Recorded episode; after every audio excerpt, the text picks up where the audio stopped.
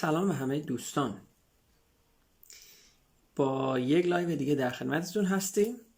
من موضوع live رو براتون pin می‌کنم الان و منتظر میشیم تا آقای امیری هم بیان.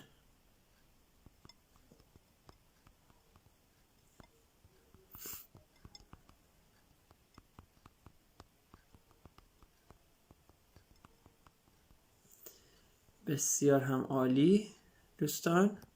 من اجازه بدین این رو براتون پین بکنم. ببخشید سرما هم خوردم البته. یه کمی حتی سرما که نخوردم ولی خب. بسیار عالی. خب موضوع هم پین شد. سلام سلام سلام. سلام به آقای امیری. محسن جان من الان ادت می‌کنم تا شما وارد لایو بشید. بله فقط خودتان هستید. خب دوستان ببخشید. یک مقداری بحث های تکنیکی و فنی. سلام بر آقای محسن و آقای دکتر امیری عزیز. سلام سلام. خوبی؟ خوبی قربان. خوش میگذره. بد نمیگذره بد نمیگذره.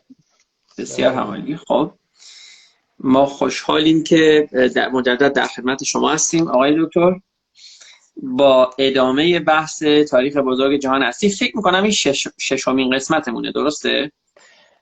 آره.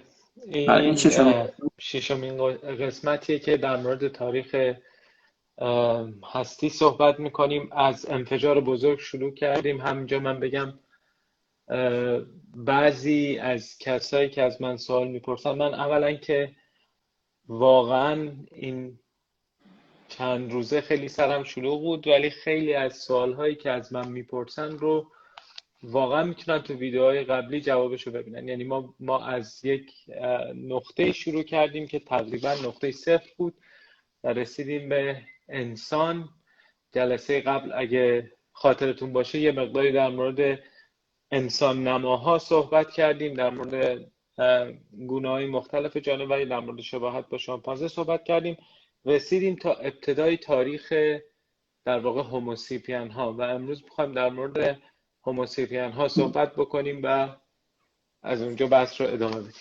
بسیار اه، من موضوع رو اینجوری پین کردم. تاریخ بزرگ جهان هستی انسان امروزی یا همون آنتروپوسین که شما گفتیم منتها من آنتروپوسین ننوشتم چون گفتم شاید نمیداری سخت باشه برای خودم هم همینطوری بود واقعا.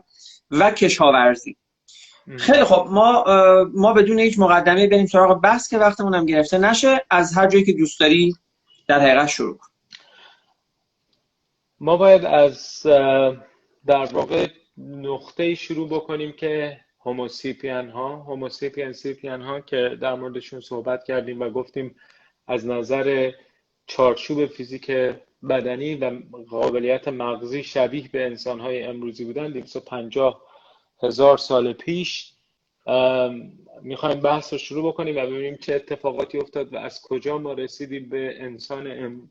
به این انسان امروزی یا در واقع به تاریخ رسیدیم و از اونجا می‌خوایم چیکار بکنیم؟ از تاریخی که از تاریخ در واقع شروع تاریخ شروع تاریخ نو- نوشتاری وارد بحث امروز بشیم. یعنی در واقع بحث انسان امروز بشیم.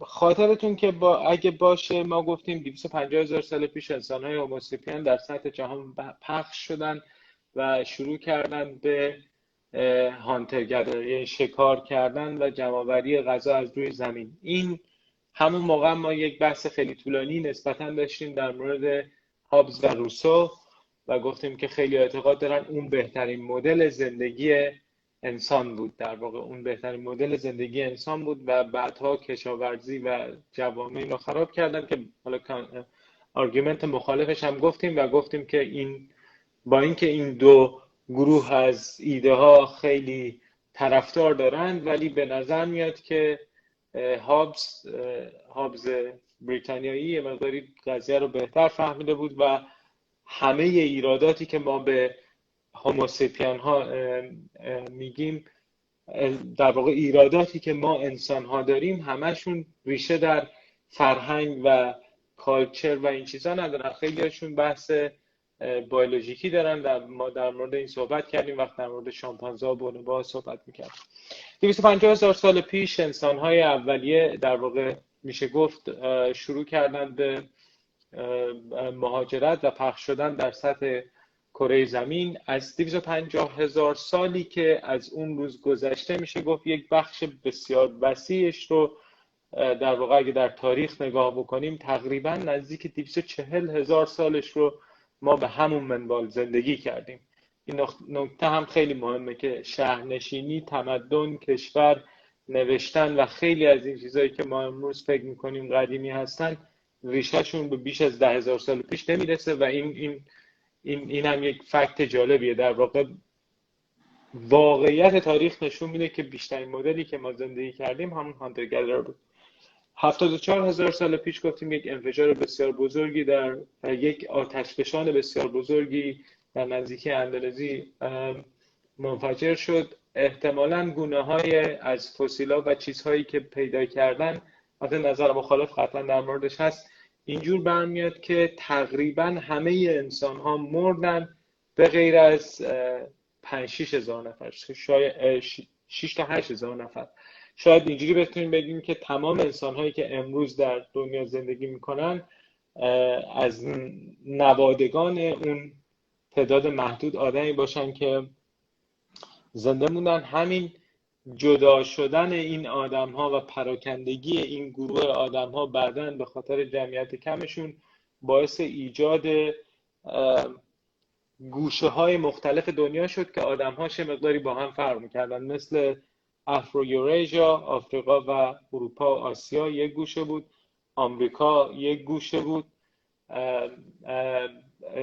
استرالیژا یعنی آسیا در واقع آسیای خیلی دور مثل گینه و استرالیا یک گوشه بودند و پاسیفیکس جزایری که در واقع حالا بدتر از وسط در واقع اقیانوس پاسیفیک وجود دارن. این این این گروه های مختلف آدم ها در واقع انگار در فضاهای مختلف رشد کردن و این برای ما جالبه. چون یک فضای تست هم برای ما به وجود میاره. ما می‌تونیم اینها رو بعدا با هم دیگه مقایسه بکنیم. خب همینجا من بگم چند تا مسئله وجود داره. هانتر ها کسایی که جمع می‌کردن و کسایی که شکار می‌کردن اصطلاحا این این این مدل زندگی خیلی جالبه که اونقدری هم نمی‌تونست پخش باشه. به خاطر اینکه نوع زندگی جمعوری غذا و وابسته بودن به اون چیزی که محیط به آدم میده اجازه افزایش جمعیت بیش از یک میزانی رو روی کره زمین به ما نمی‌داد. همون موقع است که ما می‌بینیم بعضی از این گروه هایی که جدا شدن شروع می‌کنن به ماهیگیری و در واقع کنار, در... کنار دریاها و کنار رودخونه ها میمونن و این در واقع استارتش زودتره. نزدیک یازده هزار سال پیش که جمعیت انسان های اولیه به 6 تا 8 میلیون می‌رسه انگار ما به اون سقف که در واقع حالا من امروز در موردش صحبت می‌کنم در موردش صحبت می‌کنم کرین کپاسیتی زمین برای آدم ها می‌رسیم برای اون مدل از زندگی. یعنی احتمال اینکه شما 8 میلیون نفر باشی و بتونی تو سطح زمین حرکت بکنی و غذا بخوری مثلا اگه 10 میلیون نفر باشی یا باید با بقیه رقابت بکنی دیگه اون گوشه خودت رو نداری. و یا اینکه اصلا اون مقداری جای مناسب دیگه وجود نداره. چون شما فرض کنید که شما فقط وابسته به محیطی. اینجا یک اتفاقی میفته من داشتم نگاه می‌کردم. مثلا یک گروهی به نام ناتوفیهان فکر کنم نزدیک همین جایی که الان بین النهرین هست و پایین تر از اون شروع کردن به اصطلاحا یک جانشینی و نه, و نه کشاورزی. یعنی یک جانشینی یک, یک چیزی هست به نام باغهای بهشت Gardens of Eden. حالا منظورشون اینه که یک نقاطی از کره زمین بوده که بدون اینکه نیاز باشه مردم توشون حرکت بکنن می‌تونستن کالری خودشون و کالری اینتکشون رو بگیرن. ولی اونم خیلی پایدار نبود. میشه گفت از یازده هزار سال پیش کم کم مردم تونستن حیوان ها رو اهلی بکنن که این خیلی مهم بود. چون ما به انرژیشون نیاز داشتیم و دسترسی داشته باشند به گونه های از گیاهان مثل گندم و برنج و ذرت که در واقع اگه دقت بکنی هر گروهی از این گونه ها از این گروه از آدم ها که از هم جدا کردیم به یک بیس فودی بیشتر دسترسی دارن. یعنی میشه گفت آدم های آسیا بیشتر دسترسی دارن به برنج و برنج غذای اصلیشونه. آدم های اروپا و بخش از شمال آفریقا بیشتر گندم خورن. آدم های آمریکا بیشتر ذرت استفاده می‌کنن. این این خیلی تفاوت ایجاد می‌کنه روی نوع درست کردن شهرهاشون. من چند تا مثال در این مورد می‌زنم خیلی جالبه. بعدا حالا بیشتر واردش میشم که این چجوری تغییر میده توی جریان حالا پیشرفت. اگه پیشرفت. اولین حاکمیت ها توی منطقه ای که به نام فرتل کرسنت یا همون بین النهرین امروزی میشه به وجود اومدن. این به این معنا نیست که اینها اولین کسایی هستن که کشاورزی رو شروع کردن. از پنج هزار سال پیش یعنی از یازده هزار تا پنج هزار سال پیش تقریبا همه آدم های روی کره زمین اکثریت آدم های روی کره زمین توانایی یک نوعی از کشاورزی رو داشتن. اما اینکه چرا یک گروهی تبدیل به روستا میشه و چرا یک گروهی بعدا تبدیل به شهر میشه و چرا تبدیل به دولت میشه یک شرایط خاص دیگه ای می‌خواد که انگار هنوز مهیا نیست. اولین دولت ها در واقع توی فرتال کرسنت ایجاد شدن. شرط دولت شرط اینکه شما شهر داشته باشی چند تا شهر داره؟ اولین شرطش اینه که شما غذا بیشتر از اون میزانی که بخوای بتونی تولید بکنی که یک عده از آدم ها نیاز نباشه کشاورزی بکنن و بتونن کارهای دیگه ای بکنن. یعنی اگر من هم کشاورز باشم شما هم کشاورز باشی خیلی و تو یک نقطه باشیم خیلی داد و ستت بین ما معنا نمیده. اگه منم برنج بکنم شما هم برنج بکنی خب منم برنج دارم شما هم برنج داری. شما مثلا باید نجار باشی من باید برنج بکارم که ما بتونیم با هم دیگه داد و ستت بکنیم که بعد ما نیاز داشته باشیم یه گروهی بیان این داد و ستت رو بنویسن. توی همون نقطه‌ای که ما داریم صحبت می‌کنیم جمعیت آدم ها می‌رسه به 6 تا 8 میلیون نفر و نوشتن هم به نوعی شروع میشه. نوشتن وقتی مثلا شما خطوط اولیه رو می‌خونی مخصوصا تو همون مسوپوتامیا که یا بین النهرین می‌بینی بیشترین چیز نوشتن در واقع این بود که مثلا محمود دو تا بز به محسن داد و محسن ده کیلو مثلا گندم داد. یعنی هدف اصلی نوشتن این بود که بتونن یادداشت بکنن این ترانزکشن رو. یعنی شما بخش زیادی از متنی که پیدا می‌کنی هیچ معنای دیگه جز این نداره تو اون بازی زمانی. ما هنوز با اون مفهوم دانش نمی‌خواستیم منتقل بکنیم. فقط می‌خواستیم توانایی کم حافظمون رو جبران بکنیم با یادداشت نوشتن حالا من همینجا پاز می‌کنم. جمعیت 6 تا 8 میلیون نفره.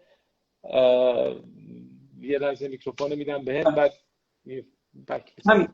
یه چند تا نکته که محسن جان به نظر من رسید توی صحبت و شما هم گفتی که بعضیش حالا در حقیقت سوال است و بعضی هم نکته هست یکی این هست که شما گفتی که ما تقریبا از 11 هزار سال پیش تا 5 هزار سال پیش دولت به اون مفهوم نداریم. حکومت به اون مفهوم نداریم. آیا ممکنه که در حقیقت واقعا حکومت هایی بالا نه به مفهوم امپراتوری ولی به حال حکومت های محلی اگه بهتر بخوایم بگیم بودن منتها چون ما هنوز نوشته نداریم که تاریخ رو بنویسیم از وجود اون حکومت ها اطلاعی نداریم. چون تا جایی اشتباه هم باشه ببخشید. چون تا جایی که من می‌دونم که شاید هم اشتباه هم باشه و شما می‌تونید تصحیح بکنید اینه که ما اولین تاریخ مکتوب حکومت ها رو بعد کشف خط داریم. یعنی بعد از اینکه انسان ها می‌تونن حالا بگن که آقا مثلا ما حاکم ما سارگون آکاد هست مثلا یا کورش کبیر هست یا مثلا فرض کن هست. من من هم همین سوال برام پیش اومد ولی ظاهرا این پنج هزار سالی که تا پنج هزار سال پیش شما هیچ جمعیت چشمگیری نداری. انگار همه با روستا به اندازه یک روستاست. شما شهر چندین هزار نفری نداری. خب؟ روستاهایی داری که می‌تونن تو خودشون قطعا داد و ستت می‌کنن قطعا به نوعی از قانون توشون حکومت می‌کنه بحثی نیست ولی با شهر فاصله داره یعنی زیر ساخته چه می‌دونم. حالا من بعدا که در مورد تمدن سند صحبت می‌کنم که یک تمدن خیلی جالبیه. بعدا بیشتر در مورد این صحبت می‌کنیم و تمدن بدون نهرین شما می‌بینید که شهرها یه خاصیت دیگه دارن. شهرها انگار حاکم دارن شهرها سرباز دارن. به این مفهوم احتمالا وجود نداشته. خب. ممکنه جایی هم باشه داشته باشه. یعنی شما ممکنه چند تا سرباز هم داشته باشی یک نوعی از مالیات هم بگیری. درسته؟ درست.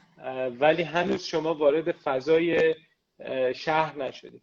درست. خب اولا که من خدمت همه دوستایی که تازه اومدن سلام بکنم. موضوع ما هم که پین شده پایین. خب محسن پس بذار من این سوال حالا از این طرف مطرح کنم. آیا آیا میشه گفت که ابداع خط در حقیقت یک گام بزرگی هست به سوی تشکیل حکومت؟ یعنی انسان ها تا زمانی که خط ندارن خیلی واقعا نمی‌تونن به خاطر اینکه نمی‌تونن همینجور که شما گفتی به خاطر اینکه نمی‌تونن حساب و کتاب دقیقی داشته باشن به خاطر اینکه نمی‌تونن کارها رو به صورت مکتوب و قانون رو به صورت مکتوب اصطلاحا پیاده سازی بکنن توانایی تشکیل حکومت به مفهوم کلی نه به مفهوم حکومت های محلی خیلی ریز و کت خدایی نه ندارن. اما خط اونها کمک می‌کنه که حالا ساختارهای شهری رو آروم آروم پدید بیارن و طبیعتا ساختارهای شهری نیاز به حکومت داره نیاز به حاکمی داره که بتونه روی کل ساختار نظارت بکنه و قوانین خودش رو اعمال بکنه. ممکنه از این طرف پس بتونیم بگیم بگیم خط کمک کرده اتفاقا خیلی مهمه. من می‌خواستم توی یکی از تفاوت های تمدنی بین تمدن دره سند و تمدن بین النهرین.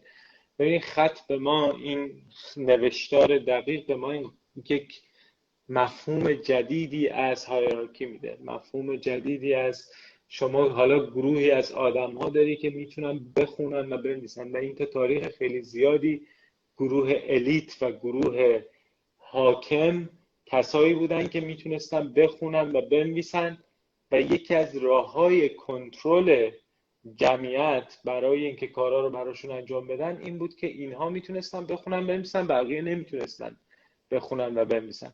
پس کاملا درسته. این این در واقع یکی از شرایط ایجاد حکومت بزرگ. حالا ما همینجا بذار من قبل از اینکه اصلا نظریه کلی مطرح کنم چون می‌خواستم یه یک چیزی از خودم اینجکت کنم. ولی من دو, دو تا گروه رو نگاه کردم. قطعا ما, ما اصلا نمی‌خوایم وارد بحث تاریخ بشیم. یعنی این کلاس و این گروه از صحبت ها ایده ای نمی‌خواد بده در مورد تاریخ بلکه می‌خوایم در مورد آدم صحبت بکنیم همطوری که در مورد یوکریوت و پروکریوت صحبت کردیم. یعنی یک سطح نسبتا ابسترکتر. من دو تا تمدن برام خیلی جالبه. یکی تمدن دره سنده که ایندس ولی بهش میگن. یکی تمدن بین النهرینه من این دوتا رو می‌خوام مقایسه بکنم و خیلی جالبه مقایسه این دوتا و اینکه چجوری شد که تمدن بین النهرین بعدا تبدیل میشه. یعنی تمدن بین النهرین بعدا تبدیل میشه به امپراتوری آشوری. یعنی اولین امپراتوری مکتوب رو وجود میاره. و چجوری تمدن این دسپلی از بین میره؟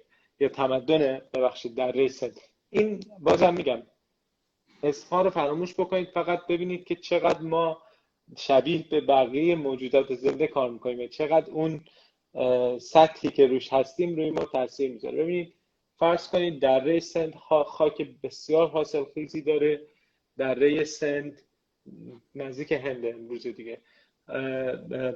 بعد بارش های موسمی داره که قابل حد زدن هست. یعنی مثلا اینجوری نیست که این ماه مثلا اگه سیل بیاد امسال دو روز دیگه دوباره سیل بیاد. یعنی میشه کنترل کرد آب رو. و شما می‌بینید که یک تمدنی وجود میاد به نام تمدن در سند که بسیار پیشرفته است نسبت به بقیه تمدن دیگه. تمدنی که اصلا خشن نیست به خاطر اینکه شما می‌بینید که در مقایسه با تمدن دیگه خیلی جنگ و کشورگشایی کمی انجام میدن. می‌بینیم مثلا یک سیستم بسیار خوب فاضلاب دارن. اولین کسایی هستن که به نوعی کولر درست می‌کنن برای برقاشون و اینم حالا کتان کد بگم. کشاورزی از دو لحاظ مهمه. به خاطر اینکه کشاورزی اولین باریه که آدم ها سعی می‌کنن محیط رو برای خودشون تغییر بدن. و این در واقع میشه خصلتی که ما الان هممون داریم. الان ما توی انگلیس زندگی کنیم یا توی آفریقا زندگی کنیم یه جا کولر می‌زنیم یه جا بخاری زندگی می‌کنیم. این نوع این نوع از حرکت رو ما از کشاورزی شروع کردیم. خب این این رو تو پرانتز داشته باشیم برگردیم به در ریسند همه چیز تقریبا عالیه. می‌بینیم که هزار و خورده سال هم اینا هستن. ولی هیچ وقت تشکیل امپراتوری در ریسند نمیدن. با اینکه تجارت می‌کنن حالا ما از کجا می‌دونیم اینا تجارت می‌کنن؟ چون موادی که توی دره سند می‌سازن رو شما می‌تونید توی تمدن بین النهرین که اون برای ایران هست یعنی یکی شرق شرق ایران یکی تقریبا غرب ایرانه. شما می‌تونید این دوتا رو ببینید که با هم دیگه جابجا می‌کنن و یعنی میفروشن و می‌خرن حالا به هر چیزی هست. مثلا یکی در سند احتمالا مثلا پنبه می‌داده و از اون بر مثلا فلزات می‌گرفت ولی متاسفانه این زندگی مسالمت آمیز و این مدل ریلکس زندگی کردن اصلا به نفعشون نمیشه در دراز مدت. به خاطر اینکه شما می‌بینید که گروهی از قفقاز حمله می‌کنن و به راحتی اینا رو می‌گیرن و کلا از بین میره و به محض اینکه یک زلزله ای میاد که در واقع مسیر رودخونهشون رو عوض بکنه اینا اون لول فلکسیبیلیتی رو ندارن و دوام اون چندانی نداشتن و هیچ وقت امپراتوری نشدن و هیچ وقت از برتری تکنولوژیشون استفاده نکردن برای مثلا برده داشتن. به خاطر اینکه شما چرا برده می‌خوای؟ وقتی که شرایط محیطی انقدر سخته که خودت نمی‌تونی هندلش بکنی و نیاز به آدم بیشتر و از اون طرف میای تمدن بین النهرین می‌بینی. بین النهرین بین درود اشتباه نکنم دجله و فرات ما میگیم درسته؟ درست می‌بینی که شرایط بسیار بدتره. سیل خیلی میاد بارون ها خیلی موسمی هستن خیلی موسمی یعنی فصلی نیستن. نمیشه حد زد کی بارون میاد خیلی تون از بین میرن. دو تا اتفاق میفته تمدن بین النهرین شروع می‌کنه. اصلا خدای این دوتا رو مقایسه می‌کنیم. خدای اندسوالی و خدای بین النهرین دو تا گروه مختلف وجود میاد یعنی مثلا اون خدای مهربون همه جا هست و از یک طرفی می‌بینیم که خدای تمدن های بین النهرین خداهای تمدن های بین النهرین بسیار کیاتیک هستن. مثلا با هم دیگه دعواشون میشه. این اون از بین می‌بره. و شما نیاز دارید که یه کسی دائما دعاشون بکنه که اینا مثلا شما رو نابود نکنه یعنی اون concept آدم مذهبی اونجا بیشتر شکل می‌گیره در مقایسه با ایندس ولی.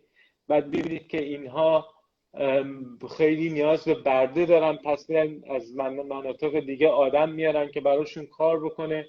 بعد توی خودشون هم نوع hierarchy شون فرق کنه داستانهای خداهاشون هم بسیار پیچیده است. ببینید اصلا ریشه تمام چیزی که ما از انسان و الهیات می‌شناسیم دقیقا توی بین النهرینه اگه نگاه بکنید مثلا وقتی در مورد خدای تیامتشون صحبت می‌کنن یا در مورد صحبت می‌کنن در مورد خداهای خودشون صحبت می‌کنن خیلی پیچیده تر از خداهای در ریسنده خب میگم مثلا تیامت که خدای کیاس و نابودی بود. مثلا با خدای نظم با همدیگه زندگی می‌کردن. این, این ماده بود این نر بود.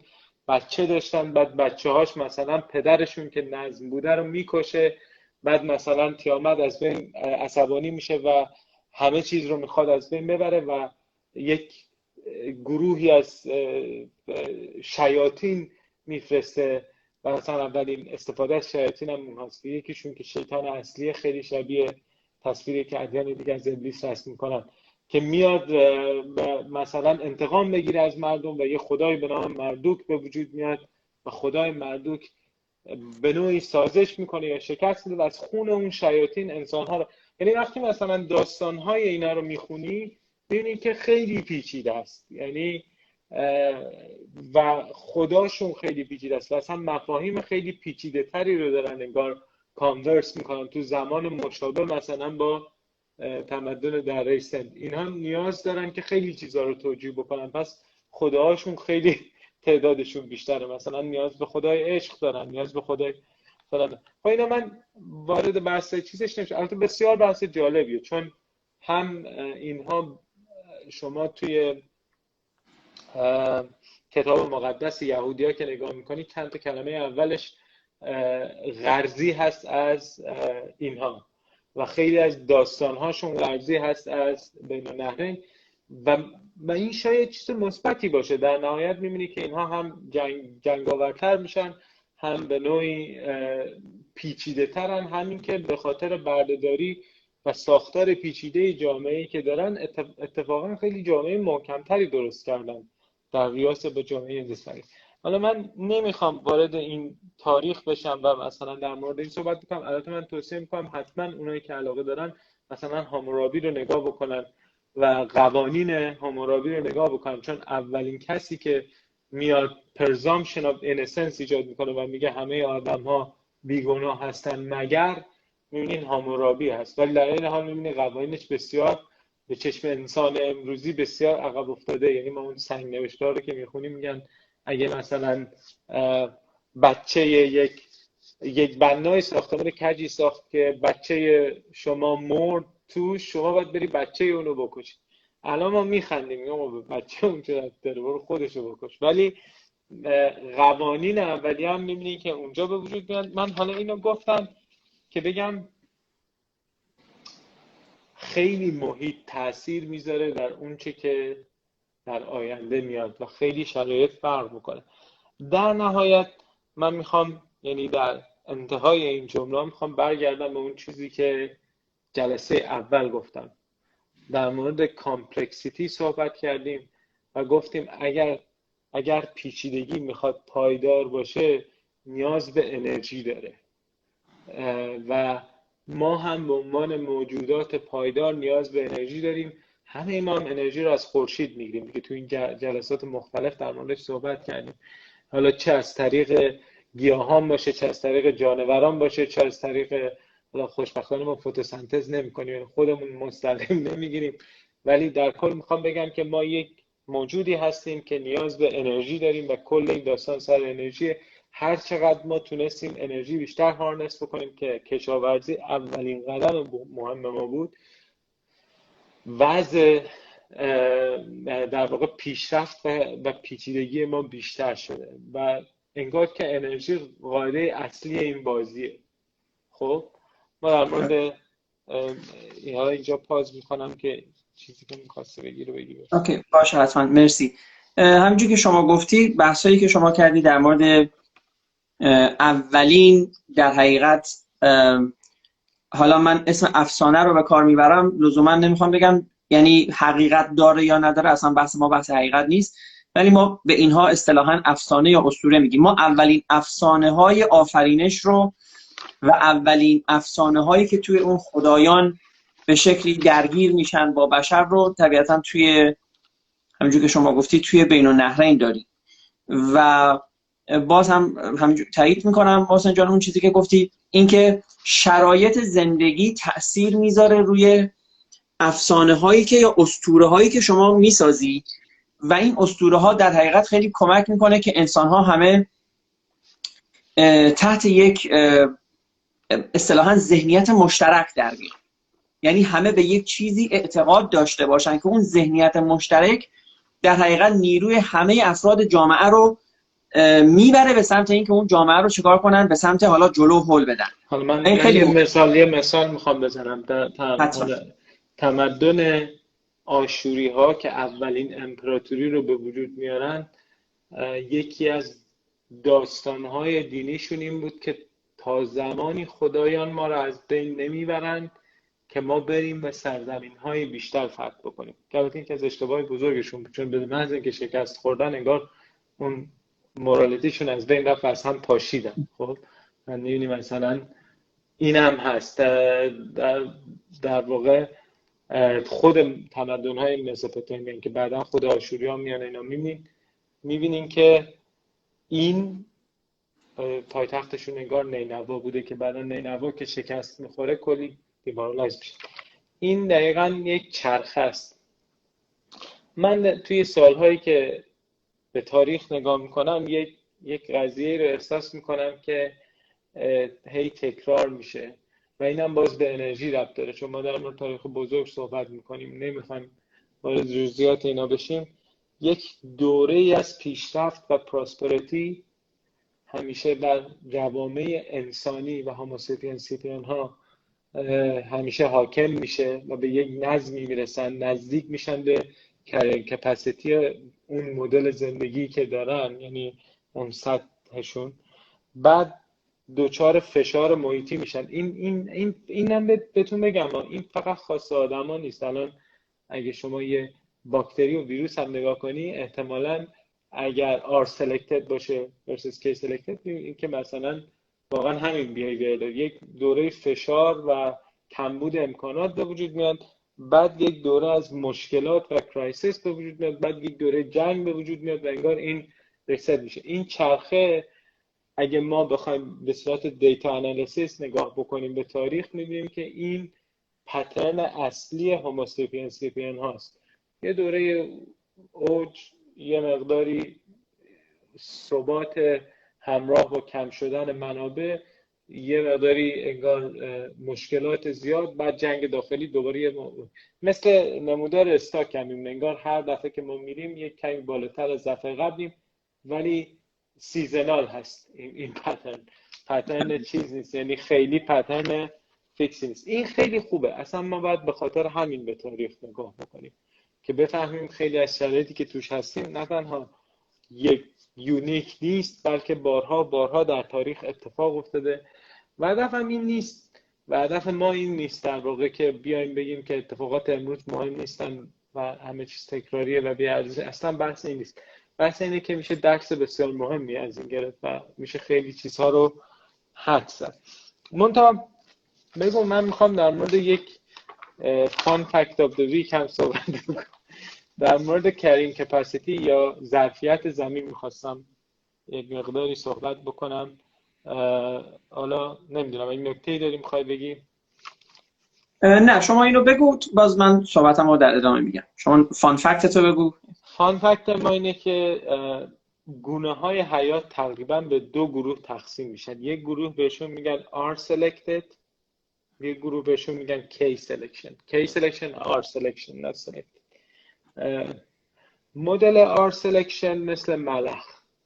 اینها همینجوری بچه میارن بچه میارن بچه میارن تا جایی که دیگه محیط نتونه اینا رو سیستم بکنه و یه سری بچه هاشون میمیرن و یه مقدار قضیه سرپایینی میره و این بالانس جمعیتیشون رو اینجوری حفظ می‌کنن.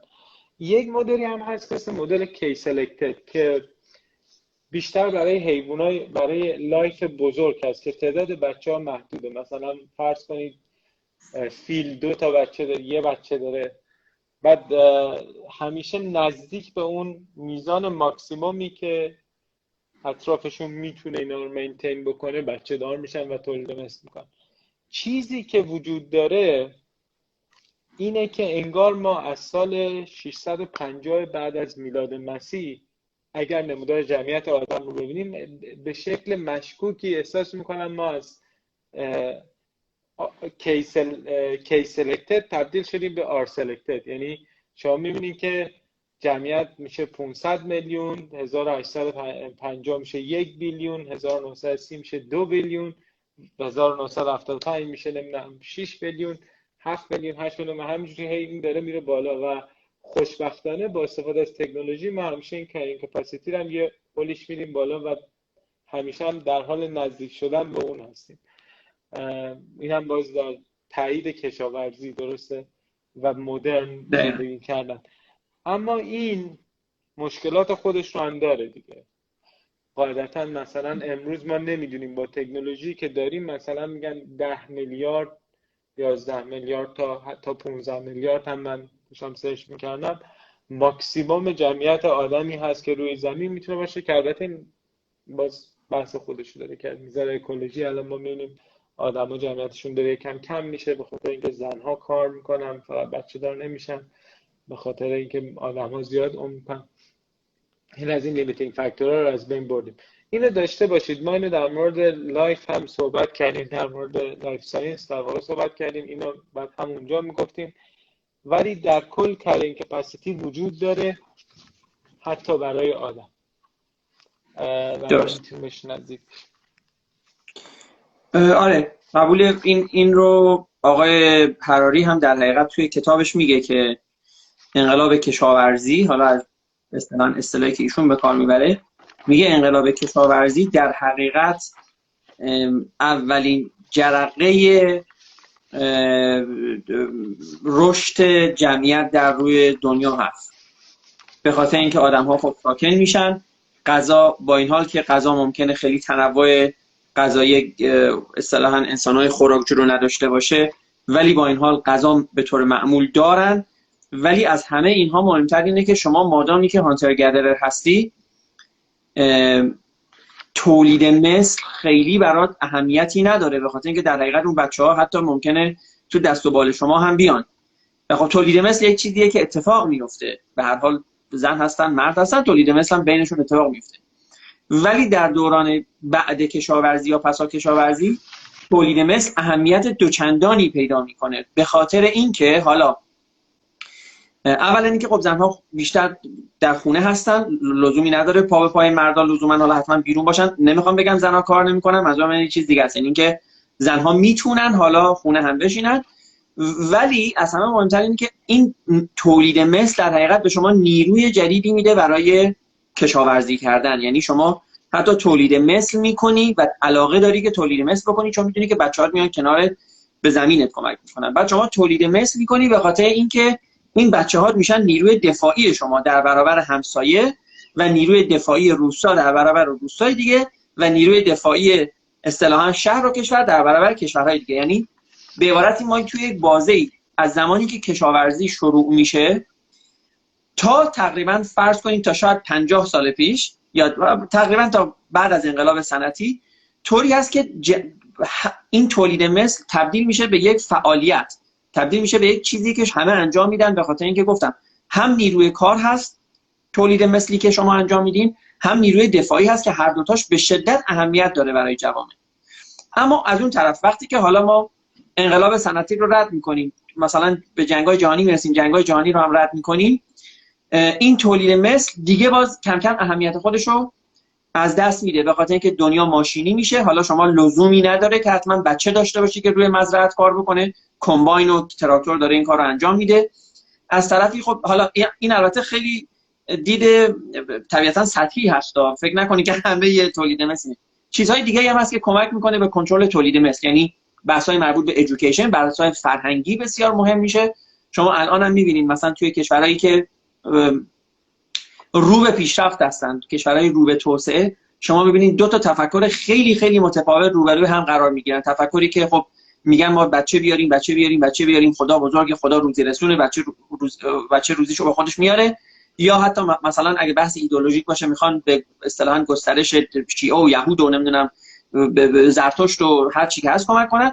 از اون طرف دیدی داریم خانواده های نسبتا معمولا حالا معمولا مرفه تر که میگن نه ما تعداد بچه کمتری داریم که بتونیم بهتر از اونها مراقبت کنیم و بچه بهتری تحویل بدیم. یعنی یعنی منابع بیشتری رو به بچه های کمتری اختصاص ولی حالا اگه بحث امروزی رو بذاریم کنار همونجور که شما گفتی این جهش حالا اصطلاحا یا این انفجار جمعیتی کلیدش با واقعا با انقلاب کشاورزی می‌خوره. ما هر رولوشنی که انجام میدیم این سرعتش بیشتر میشه. دیگه ما در مورد انقلاب صنعتی و انقلاب مدرن هم که صحبت می‌کنیم می‌بینیم که چند تا از فقط این انقلاب کشاورزی feeding capacity رو افزایش میده. یعنی افزایش قدرت غذا دادن. بعد شما می‌بینید که انقلاب صنعتی medical advances میاره دیگه. شروع می‌کنه به اینکه ما می‌تونیم مثلا حالا آدم کمتر دیرتر بمیرن.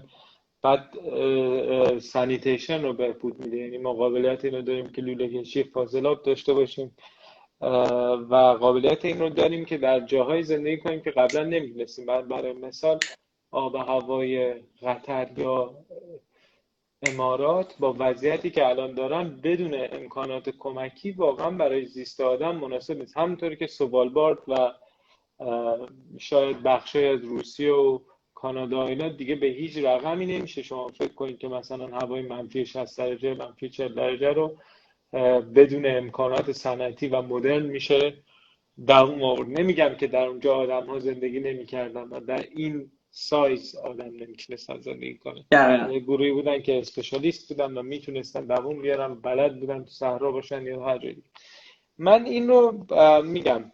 حالا بدون که وارد بحث بشیم و من می‌خوام زودتر این رو تمومش بکنم به خاطر اینکه نمی‌خوام وارد تله تاریخ بشم. خیلی تاریخ خیلی بحث داره و ما قول به قول تاریخ نداده بودیم قرن 19 هم قرن 16 17 18 ما هنوز دیگه ببینیم ما تبدیل به قرن شدیم. از میلیون سال پیش رسیدیم به قرن نمی‌دونم.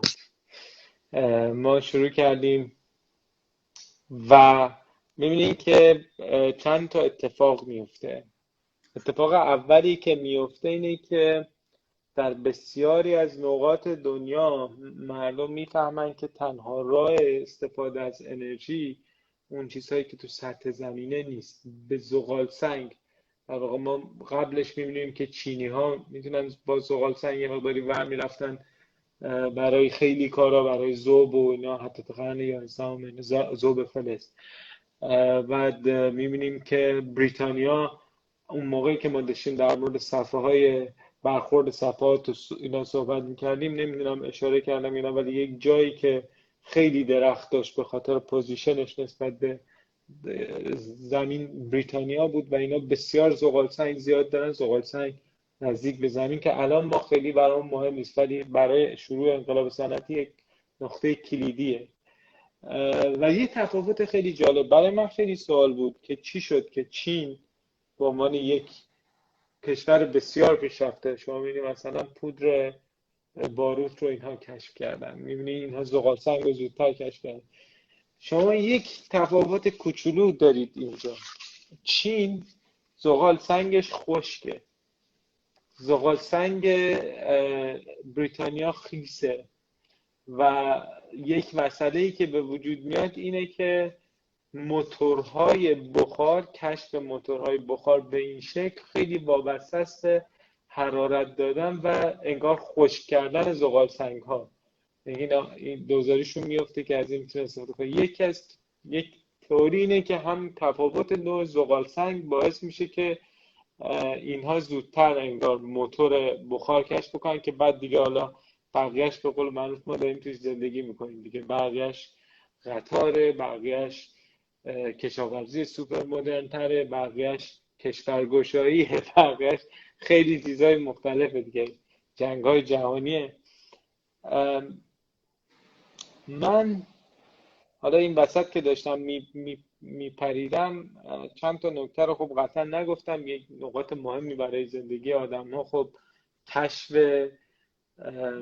آمریکا بود. اگر کشف آمریکا که بسیار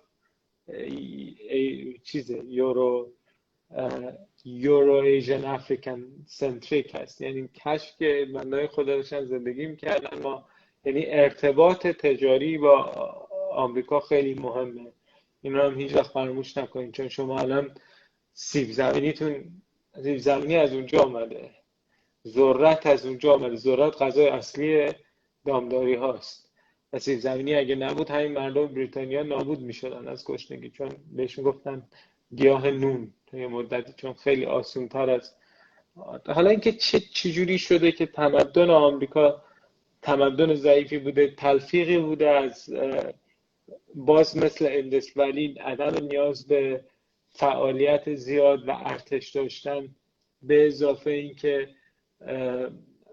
فضای چیز داریم. دیگه ما توی آمریکا آمریکا ایزوله تر انسان های نیتیوشون خب قطعا به اندازه اروپایی ها آسیایی ها آفریقایی ها ویروس های مختلف رو ندیدن به هم دیگه تنظیل نکردن.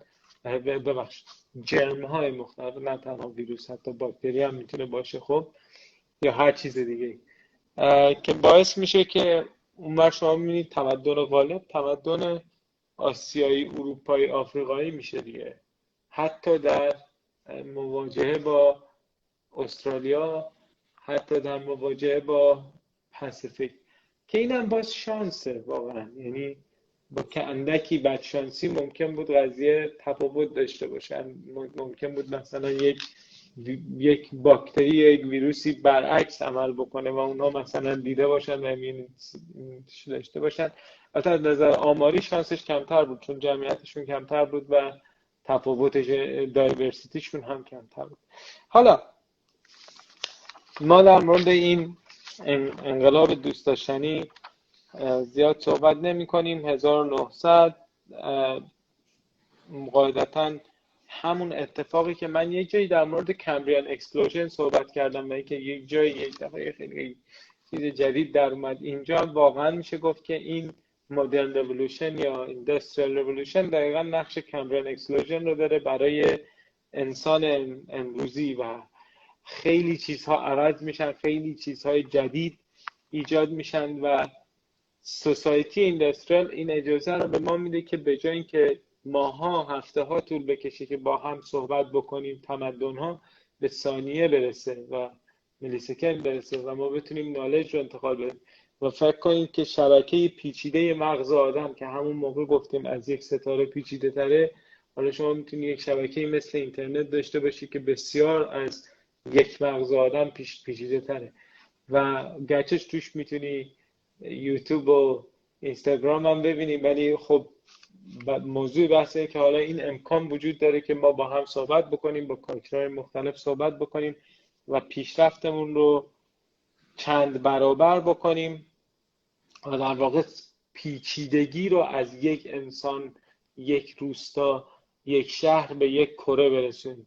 پیچیدگی همگن و مرتبط به هم. انقدر این قضیه مهمه که از 1950 دانشمندها ما در مورد اصرا خیلی وقت صحبت نکردیم. یاد باشه مثلا گفتیم مزوزویک هدانیک نمی‌دونم فلان فلان. عصر مختلف. عصری که توش این اتفاق میفته اسمش هولوسین هست عصر هولوسین و دانشمندهای زیادی از 1950 که انسان هست که روی کره زمین داره باعث تغییرات اقلیمی میشه و انسان هست به نوعی داره تمام اکوسیستم ها رو. ما هرچی ما هرچی که کریم کپاسیتی خودمون رو می‌بریم بالا جا برای گونه های مختلف جانوری کمتر می‌کنیم. که ریاضیه دیگه. به حال ریسورس محدوده. یا باید مثلا خرس باشه یا باید ما. میگن که از 1950 ما وارد انتروپوسین شدیم. یا انترو به معنای انسان. یعنی وارد عصر انسان شدیم. و اینکه این این عصر انسان چه اتفاقی براش میفته ما می‌تونیم بعدا صحبت بکنیم به کرات که انتروپوسین ما الان داریم توش زندگی می‌کنیم می‌بینیم و پستی بلندی هاشو می‌بینیم ولی به جرئت میشه گفت انتروپوسین یا عصری که امروز توش هستیم یک نوعی نقطه نسبی اوج بشر هست در مقایسه با هر جای دیگه ای که بوده. من حالا پاز می‌کنم اینجا. درست. من دو تا نکته رو خیلی سریع بگم. یکی اینکه ما حدودا ده دقیقه وقت داریم محسن جان. یکم بیشتر البته حالا ولی فرض کن ده دقیقه. یکی اینکه چون این صحبت رو کردی من می‌خوام بدونم شما چقدر خیلی سریع به من بگو که تقریبا چقدر دیگه مطلب مونده بگی. یعنی مطلب رو چقدر دیگه وقت می‌خوای جمع جور کنی برای این live؟ نه من فکر می‌کنم ما می‌تونیم برگردیم به در واقع یه چند تا نکته که جا گذاشتم رو بگیم و ادامه ندیم به سمت انتروپسی به که اصر جدیده. بسیاری خیلی. من یک نکته دیگر رو محسن جان بگم چون توی صحبتات گفتی که به نظر من نکته مهمی است. یکی از چیزهایی که الان خیلی اصطلاحا طرفدار پیدا کرده توی چیزهایی که ما بهش میگیم تئوری های توطئه حالا conspiracy theory ما بهش میگیم یکی از چیزهایی که خیلی طرفدار پیدا کرده بحث دروغ بودن و fake بودن و به قول معروف fearmongering بودن تغییرات اقلیمی هست. یعنی میگن این گرمایش زمین یا این چیزی که دانشمندان بهش میگن climate change یا حالا global warming میگن این یک hoax هست یک دروغ هست اینا حالا یا fearmongering می‌خوام بکنن من الان که نمی‌خوام راجع به این طبیعتا صحبت کنیم چون بحث خودشو میطلبه. منتها من می‌خوام اصطلاحا اگر یک روزی فرصت بکنی حالا همین دوشنبه پنجشنبه که ما live می‌ذاریم حتی اگه شده به صورت خیلی خودمونی راجع به این قضیه هم صحبت بکنیم و ببینیم و به عبارتی صحبت بکنیم که چقدر این دروغ هست یا چقدر این حقیقت داره بحث climate change چون بهش اشاره کردی و من فکر می‌کنم که مهم هست که به هر حال یک مقداری راجع به این صحبت بکنیم راجع به این یک مسئله. مسئله دیگه هم که خب این که شما گفتی که ما وارد یک عصری به عبارتی شدیم به اسم عصر Anthropocene یا عصر در حقیقت انسان که سوال جالبی خواهد بود که من فکر می‌کنم توی live های بعدی بهش اشاره بکنم که این عصر واقعا چقدر طول خواهد کشید. یعنی آیا قرار ما توی این عصر صدها هزار سال بمونیم یا قراره مثلا سر پنجاه سال این عصر رو به دست خودمون تموم کنیم و حالا راجع به اینم یادت باشه در live های جهان هستی صحبت بکنیم. بریم مطلب رو جمع کنیم و بعد حالا اگه صحبتی بود تو این چند دقیقه باقی مونده باز من صحبت ببین climate change یک واقعیت ملموسه.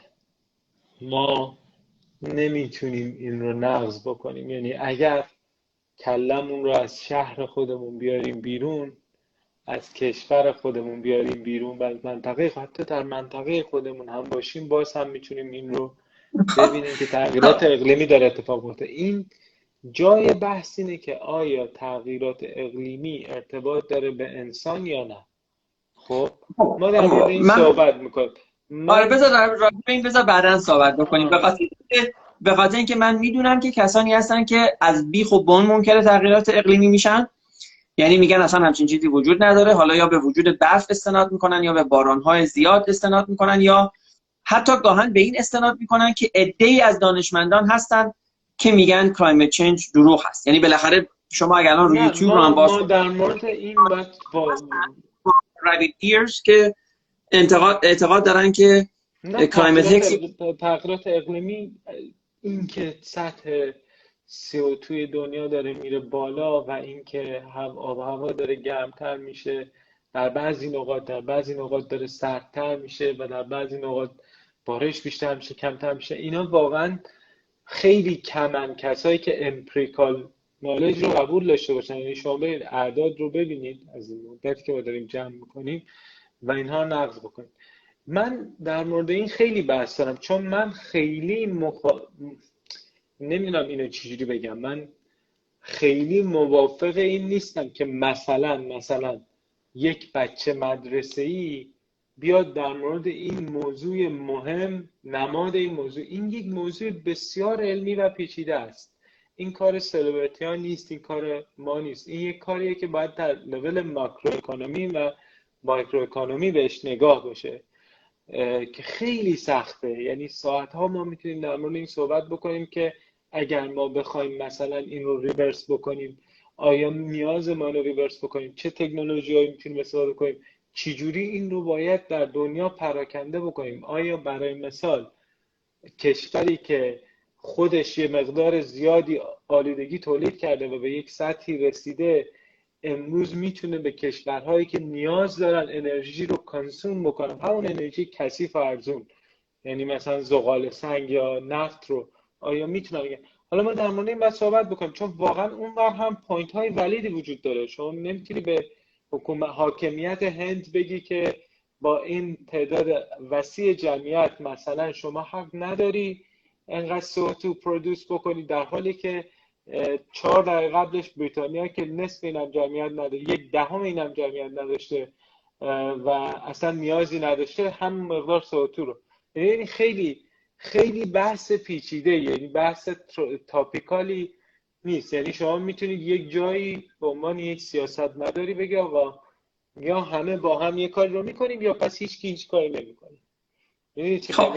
ولی ولی بحثشو بذار برای گفتم بحثشو بذار برای یک آره. تاپیک جذاب کلایمت چنج به خاطر اینکه مطلب واقعا زیاده. همونجوری که شما خیلی زاویه خیلی زیاد. نداره. تا اینکه بگیم وجود داره ولی کار انسان نیست تا اینکه بگیم وجود داره و کار انسان هست ولی حالا کیا این کار بکنن کیا این کار نکنن تا اینکه به قول حتی برسیم اینکه آیا سلبریتی ها و بچه مدرسه یا آیا حق دارن که وارد این قضیه بشن؟ یعنی اینا واقعا خیلی نه نه واقعا خیلی بحث جالب. من آره امروز یک کانکلوژن بگم. ما آره امروز پس در مورد انقلاب کشاورزی صحبت کردیم در مورد انقلاب صنعتی صحبت کردیم در مورد روستانشینی شهرنشینی صحبت کردیم. یه مقداری در مورد تمدن ها صحبت کردیم. من معذرت می‌خوام امروز خیلی واقعا خسته بودم. از صبح خیلی زود میتینگ داشتم چون ما با کشورهای دیگه کار می‌کنیم. تا ساعت شاید پنج بعد از ظهر. برای همین انرژی انتقال مطلب نداشتم. و وگرنه خیلی حرف زیاد هست. من یک صفحه دیشب در مورد چرخه یه چیز نوشتم. چرخه تاثیر کشف مثلا پرینت کردن و قابلیت چاپ روی آدم های بیشتری که می‌تونن سواد داشته باشن و آدم یعنی ما خیلی از این مسائلی که امروز ازش پریدیم رو می‌تونیم خیلی قشنگ باز بکنیم. من باز هم بخوام ارجاع بدم میگم حتما نظریه هابز versus روسو هابز روسو رو نگاه بکنید. خیلی از هر دو طرف خیلی حرف های جالبی می‌زنن یعنی هر دوتاشون point های درستی دارن.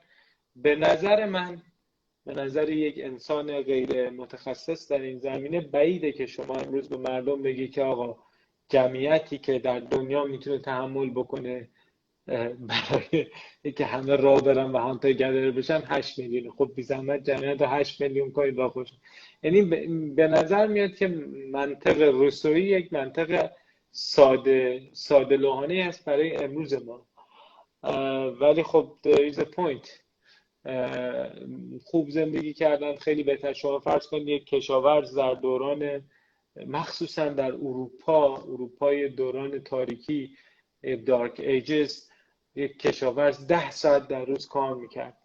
و هیچ سی سالش هم نمیشه یعنی ببین ما از یک جایی که راه می‌رفتیم در دنیا و هموسیپین سیپین بودیم و 60 سال زندگی می‌کردیم و به نوعی هلتی بودیم رسیدیم به یک جایی که سی سال زندگی می‌کردیم و همه هم از بیماری میمردن. و مدت خیلی زیادی یعنی شما فرض کنید که دیویست و پنجاه هزار سال از اون نقطه ای که ما این موجود رو گفتیم هومو سیپین سیپین گذشته دیویست چل هزار سالشه که خب اونجوری خودمون میگشتیم و حالشون بودیم. تو این ده هزار سال شاید میشه گفت که تا قبل انقلاب صنعتی یعنی قرن نوزدهم برلی وان سنچری شما داری چیکار می‌کنی؟ داری بدبختتر زندگی می‌کنی از اون گروه. بعدم فکر کنی که روسا اون رو اون موقع گفته. درسته؟ دقیقا. پس پس مثل همیشه ما هیچ جواب قاطعی نمی‌تونیم بدیم. برای امروز ما که در خونمون نشستیم و از طریق اینترنت داریم با هم صحبت می‌کنیم و از طریق صفحه دیجیتال تو خونه های شما هم هستیم به نظر می‌رسه که هابز حرف درست رو و برای مدت بسیار طولانی از تاریخ میشه گفت که روسو point بهتری داشت. خب، مرسی محسن جان. مرسی چون فکر می‌کنم وقت ما داره تموم میشه. ما همینجور که محسن جان گفت ما رسیدیم به انسان امروز. فکر می‌کنم کم کم بحث تاریخ جهان هستی از جلسات بعدی برسه به کم کم به اینکه در آینده چه اتفاقاتی پیش روی ما خواهد بود. دقیقا. یک یک صحبت هم ما در صورت از محسن جان حالا میگیم که به صورت بحث دو نفره یا حالا هر چند نفره در صورت راجع به climate change صحبت کنیم و اینکه این چقدر واقعی یا غیر واقعی هست. این live رو که طبیعتا می‌تونید از روی اینستاگرام و روی کانال یوتیوب مینیو تاک حتما ببینید. محسن جان خیلی ممنون با همه خستگیت. واقعا ما رو رسوندی از بیگ بنگ به امروز. به همین الان به همین ساعتی که داریم با هم صحبت می‌کنیم و حالا از جلسات بعدی راجع به اتفاقات آینده صحبت خواهیم کرد و اینکه چه پیش روی ما هست. محسن جان اگه شما حرف نهایی داری بزن که کنم. چاکرم. مرسی. مرسی. خیلی ممنون که می‌بینید ویدیو رو. بعدا هم می‌بینید مرسی. خیلی خوب. دست همه دوستان در نکنه. محسن جان دست شما واقعا در نکنه و شب همگی خوش. خدا.